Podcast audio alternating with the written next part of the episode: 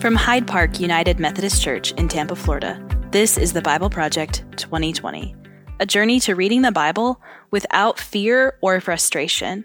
I'm your host today, Monica Largess.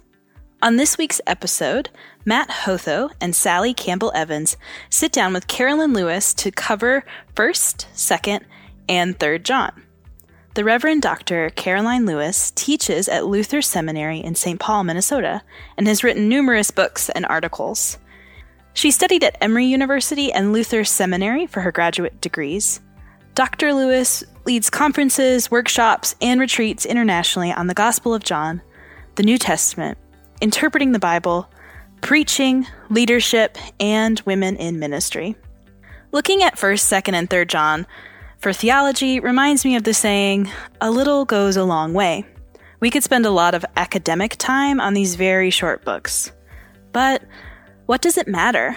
I'm going to give you some of the conversation in just a few sentences, so you're caught up for the episode. These books are modeled on the theological ideas in the Gospel of John. John thinks a lot about the incarnation of Jesus, that Jesus was God and human. God so love the world that we have Jesus in the flesh. This is a central tenet to the three Johns. As a small group in a big empire, the community was sorting out what it meant for them, for their lives. If they should be like God, and God loves in a very specific way, shouldn't they? This would make them distinct from other groups around them. Another important idea in this podcast episode is how they define sin. Sin here is just not loving like God loves. That's it. If they don't love like God loves, they're sinners. It's a pretty high standard to live by. They're figuring out that being a people of incarnate love is what defines them. Have you got it? Let's go on to the episode. So I'm so delighted to join you today, Mat, uh, for this podcast with Karoline Lewis. Karoline is going to help us explore the Johannine epistles, 1st, 2nd, 3rd John. So, Karoline, it's funny to be here with you today to talk about these letters because as I'm remembering my college dormitory, I lived on the fourth floor and we had one hall bathroom. And in that bathroom were four stalls. First John, Second John, Third John, and Saint John. And so, with that affection in mind, I'm so glad we could begin this podcast today. Uh, thank you for joining us on this important topic. We've been reading um, the Bible this whole year, and now we're on these epistles. And we just would love for you to help us crack it open and explore each of these three letters.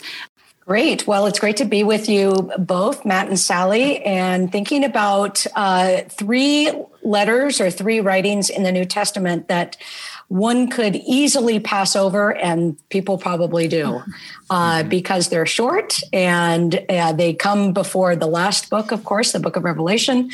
But uh, first, second, and third John were long ago yoked together connected to the Gospel of John and the book of Revelation, primarily to similarities in vocabulary and theological themes. As the writings are, as the New Testament writings are, are surfacing, and then as they are being collected and read in the early church, that was the observation that these that they they seem to be sort of from the same vein or the same sort of resource pool, if you will. Uh, but at the end of the day, we don't we don't really know uh, who wrote these, and more more recent trends in scholarship advocate for a separate authorship for the fourth gospel. They are written we think around 90 to 110 CE. The fact that they're written later is quite significant because they are clearly identifying issues that are surfacing in the church as the church is getting more established. So, if you compare then these letters, for example, to the Pauline corpus, there you have uh, really more issues along the lines of, of what is it that we believe and what is it that we are holding mm-hmm. on to. The reason that you hear a lot of maybe kind of antagonism or you know us versus them or or mm-hmm. we might describe it as sectarianism that's because these are communities that are really having to make claims over and against other claims about who Jesus is and what Christians believe. They're having to uh, make forceful claims about this is our identity and this is and this is this is how we under, understand ourselves to be. Uh, we, you know, we sometimes as Christians we forget that uh, that we were the minority mm-hmm. back in the day, and it took a, quite a bit of time for yeah. the Christian church to sort of work out exactly what all of this means. Mm-hmm. So when you when you pull back and then look at these letters, those are the issues. Issues of orthodoxy, what is it that we believe, issues of identity, issues with regard to what kinds of beliefs might be leading this community astray uh, and holding fast to uh, fast to the commitments or the tenets of the Christian faith. So that's what they that's what they have in common is this uh, this sort of expression of how is it that how is it that Christianity is really working itself out in the latter part of the first century, recognizing that it might be around for a while. you know, the first it's because at first it's just like this fringe Jew, you know, Jewish movement. Right. It's, it's like very scrappy. It's yeah, like scrappy, yeah. just trying to stay alive, trying to get collections to keep the church going and not be martyred all the time. Exactly. And now it's and now it seems to be settling in a little bit more. Yeah, and it's in the later writings, for example, that you start seeing uh, also issues around leadership, which you which you really get in Third John what does church leadership look like? And because it's in these later writings that you start getting language around elders and episcopoi, mm-hmm. bishops, and so I think that's important with these letters when you when when uh, your folks are reading through them is to recognize that this is this is a work in progress. Right. As I read First John, especially over and over, their identity is God is love that affirmational statement is amazing. And so, can you speak about some of the particularities? Yes, and so that that is a really key thing when you have the these sort of competing tenets right or what what is it that we believe and and the differences between you know orthodoxy and heresy uh, the the focus then becomes uh, the centrality of God's love. And for First John, this is it seems to be that what's being called out uh, is false teachings around Jesus actually coming in the flesh. That seems to be really, uh, really the issue, particularly for, for, for First John. And so, what we get then is this writer saying, uh, "But yet Jesus coming in the flesh, this this act of God's incarnation, is at the very nature of God's love." This right. is an expression of God's right. love. And it's the kind of love that needs to be expressed in the community. So it's not just love in general, you know, mm-hmm. like, you know, have love, everybody love each other. You know, it's not just this general love, but it's love rooted in uh, this incarnational expression mm-hmm. of God and it's really pointing to that that that love that god expressed by becoming human is then really becomes sort of the litmus test for what a Christian community looks like. With the incarnation, that's a very specific kind of love. and that's why you get in central to chap in chapter three, this new commandment of loving one another. Mm-hmm. And loving God makes us children of God, and we are children of God. And so it's all it's all has to do with communal love and relationship. And mm-hmm. that's really what's at stake uh, for for this letter is a love that it's in, that is embodied because of God's love in Jesus and a very specific, tangible, incarnational kind of love. Mm-hmm. Yeah, I love that it's rooted in a community and relationship and mm-hmm. that is mm-hmm. so lacking in so many parts of the world today yeah and i too I, also sally that it, that it's an invitation and this is where it sounds a lot like the gospel of john mm-hmm. uh, but it's an invitation to abide in god's love and that the mm-hmm. incarnation is what makes that possible Right. So it's again, it's not this sort of general love, God is love, mm-hmm.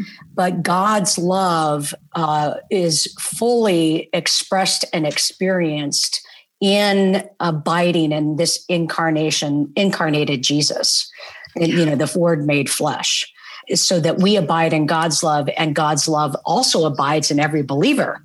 Mm-hmm. That's that relational piece. That becomes then really central for this letter. It seems like it also lays the groundwork for um, dealing with disputes that are going to come up in the community when the community isn't doing what it's supposed to be doing or people outside the community aren't doing what they're supposed to be doing. That love ethic not only works in a good way, but it also works to kind of deal with conflict as well. Oh yeah, definitely. And and that's, you know, one of the one of the things that you see throughout the New Testament, right? There is conflict in the community, particularly in the communities of these letters. This is really conflict around belief. It's really conflict around what is what is at the center or the core of what we believe. Now that's kind of hard to hear as a modern day Christian uh, because to think that we could have those kind of conflicts, but we do. But that's why we have different denominations. Mm-hmm, we have different right. core central beliefs that we express in our communities. Right, right. Yeah, and when we were talking earlier, and and um, you made note, this is the only place where those heresies are so important to the community that they name them as antichrist, as yes. the antichrist. And yes. that is very significant. Can you speak any to that?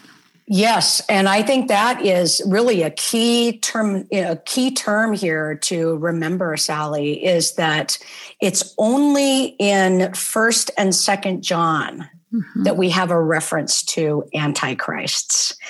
Uh, and it, it, occurs three times in First John and then once in Second John, not in Revelation.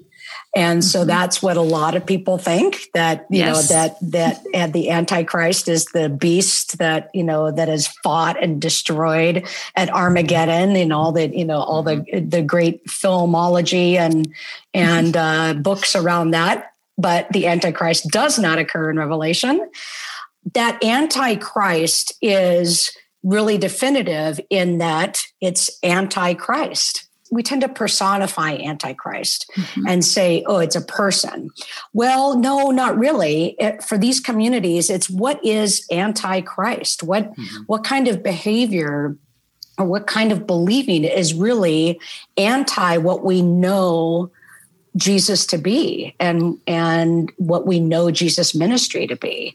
Uh, yes. And our and the thing is is that these letters are willing to name that. And they mm-hmm. kind of have to name it for the sake of their identity and for the sake of their uh, their authority and for the sake of their survival. Mm-hmm. Uh, because it's and I know that sounds kind of you know um, argumentative and conflictual, but if they're not able to articulate that over and against what's out there, there's no way that they would have survived. This is still part of the Roman Empire. Mm-hmm. Uh, this is still Hellenized country. Uh, and how are you going to compete with the Greco-Roman gods and the pagan gods? And and and how are you going to distinguish yourself between Judaism? And so that's that's what that that's the, the that's the subterranean issue here. And this is the the letter that says, if we say we have no sins, we deceive ourselves, and the exactly. truth is not in us. And I love that it, it it has become it is the letter that calls us to name it that we all mess up. And what you said every act every act that takes us away from living in community and living out this incarnational love is sin. Yeah. So yeah. that's beautiful yeah, and that's I that is always something I like to point out. And if you're a liturgical uh, tradition, is mm-hmm. that the First John or yeah, First John uh, one eight through ten is that uh, confession of sin in in those liturgical traditions, uh, and and so what that really points out, uh, and notice that it's in the first chapter. Right. And right early so, on. really yes. early on. And so what what's at stake here is that uh, that those who insist that they live in the light, mm-hmm. but then do deeds of darkness are in sin. They're yeah. they're they're liars, is what he's yeah. is what is said. And and that and it calls attention to i think in sort of a modern day you know our contemporary understanding of christianity that we are in regular need of acknowledging that sin. Um, are we do we live do we live what we believe?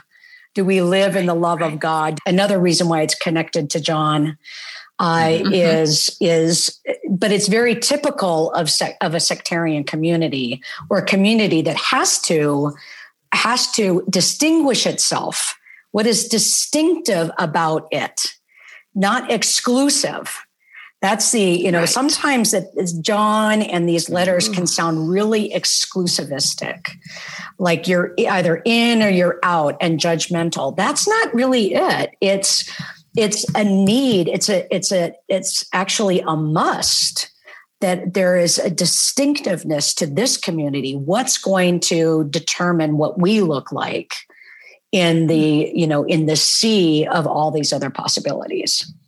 Yeah that is beautiful. Distinctive not exclusive. Mm-hmm. um, in the in the way we live it out, I, am going back to the antichrist thing. Then every little thing on this granular level on our daily life, every little thing that we do that is against living out this love is something we need to confess.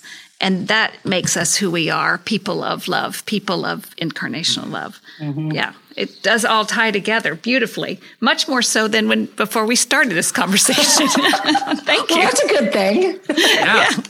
So, shall we move then to Second John? Yeah, um, Second John is uh, Second John is short, brief, short. Yes, it is. uh, it is, of course, only thirteen verses long. Uh, and it is uh, again not in the revised common uh, common lectionary.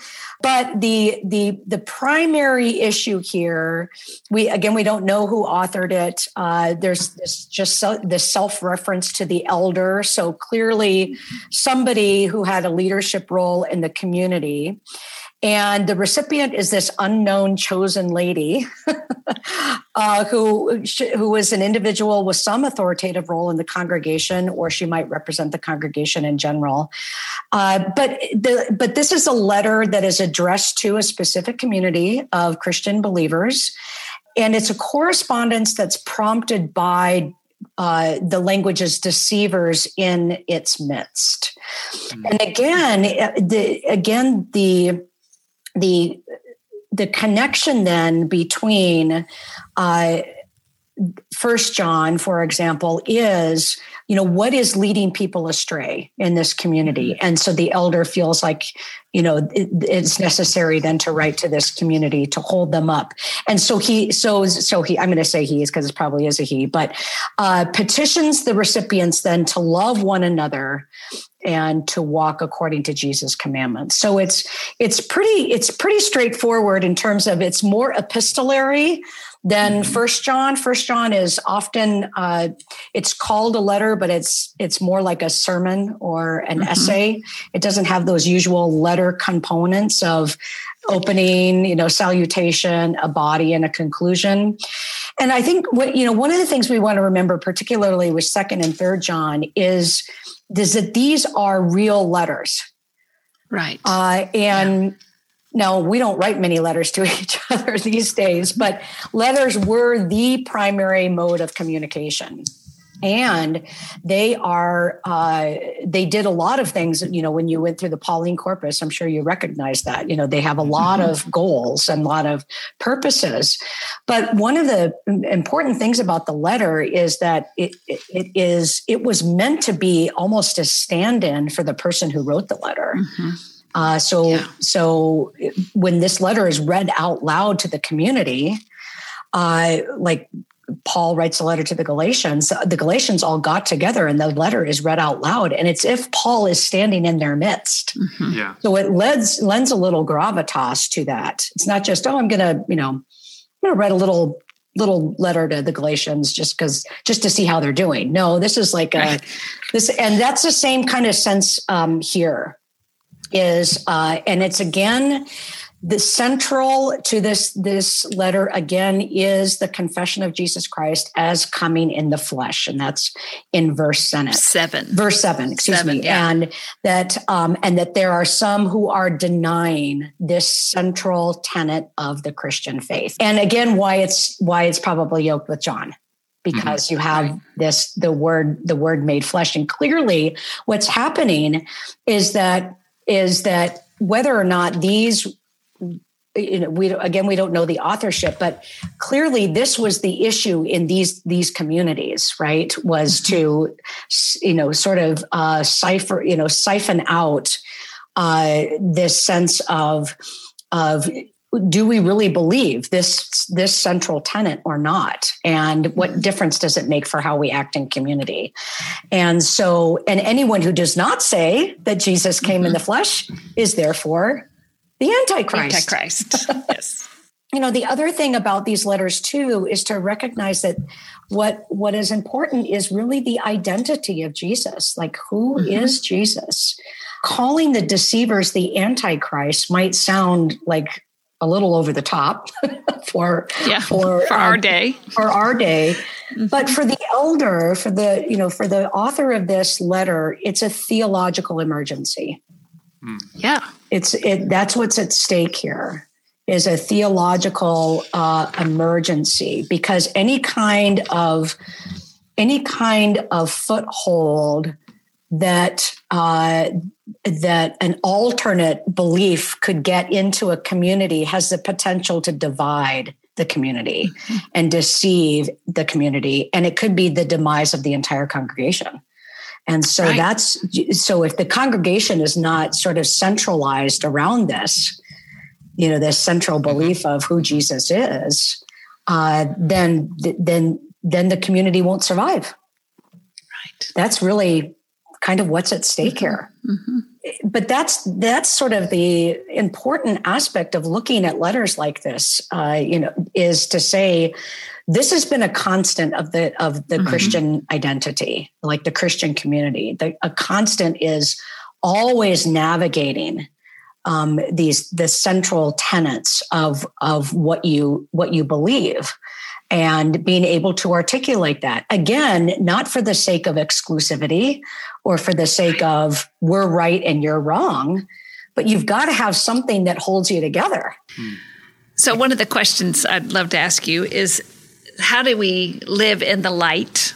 How do we live in that love today in the year 2020? Mm. 2020. It's been quite a year, yeah. and uh, it's not quite over, but uh, it's getting there. Although, although, we all wish it were, I think one of the things that we want to do as as as believers is how is it that we're going to church not to get the answers uh, but that how is it that we're empowering each other to give witness to what we believe and to know really what's at stake in what we believe?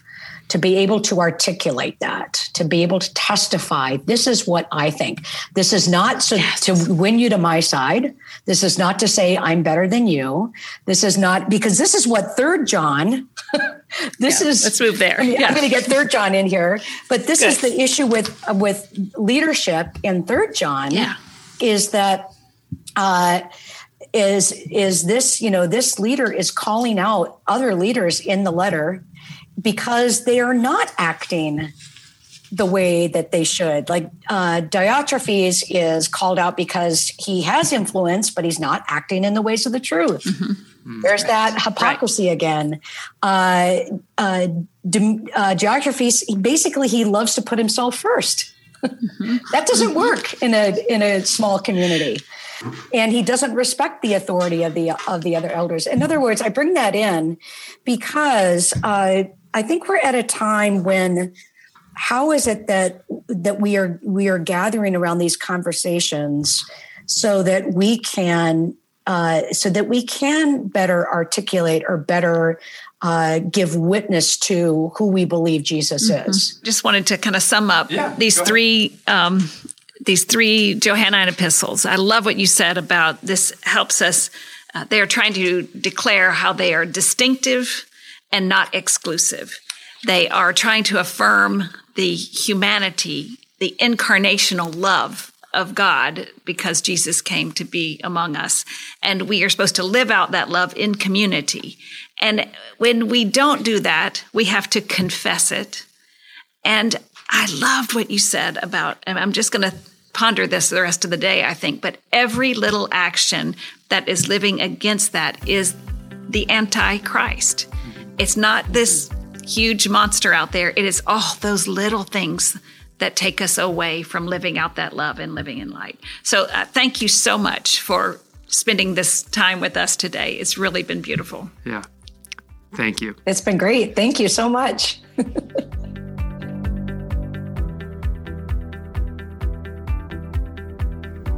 wow. Thank you, Dr. Lewis, for joining us today. Thank you for discussing these big topics in a personal way. God's incarnate love is what defines this community. How should it define us? If you want to hear more from our conversation, be sure to join our Bible Project 2020 group on Facebook. We have a bonus episode that addresses the question Should politics be in the pulpit? We're still worshiping online Sundays at 9:30 and 11 a.m. You can join us on Facebook or at hydeparkumc.org/live. Our Christmas online worship services will be available Christmas Eve starting at 2 p.m. You can find it at hydeparkumc.org slash Christmas on Demand. Thank you, Mat Hotho and Sally Campbell Evans. Reverend Sally produced this one. I was your editor. I'm Monica Largis. See you next week.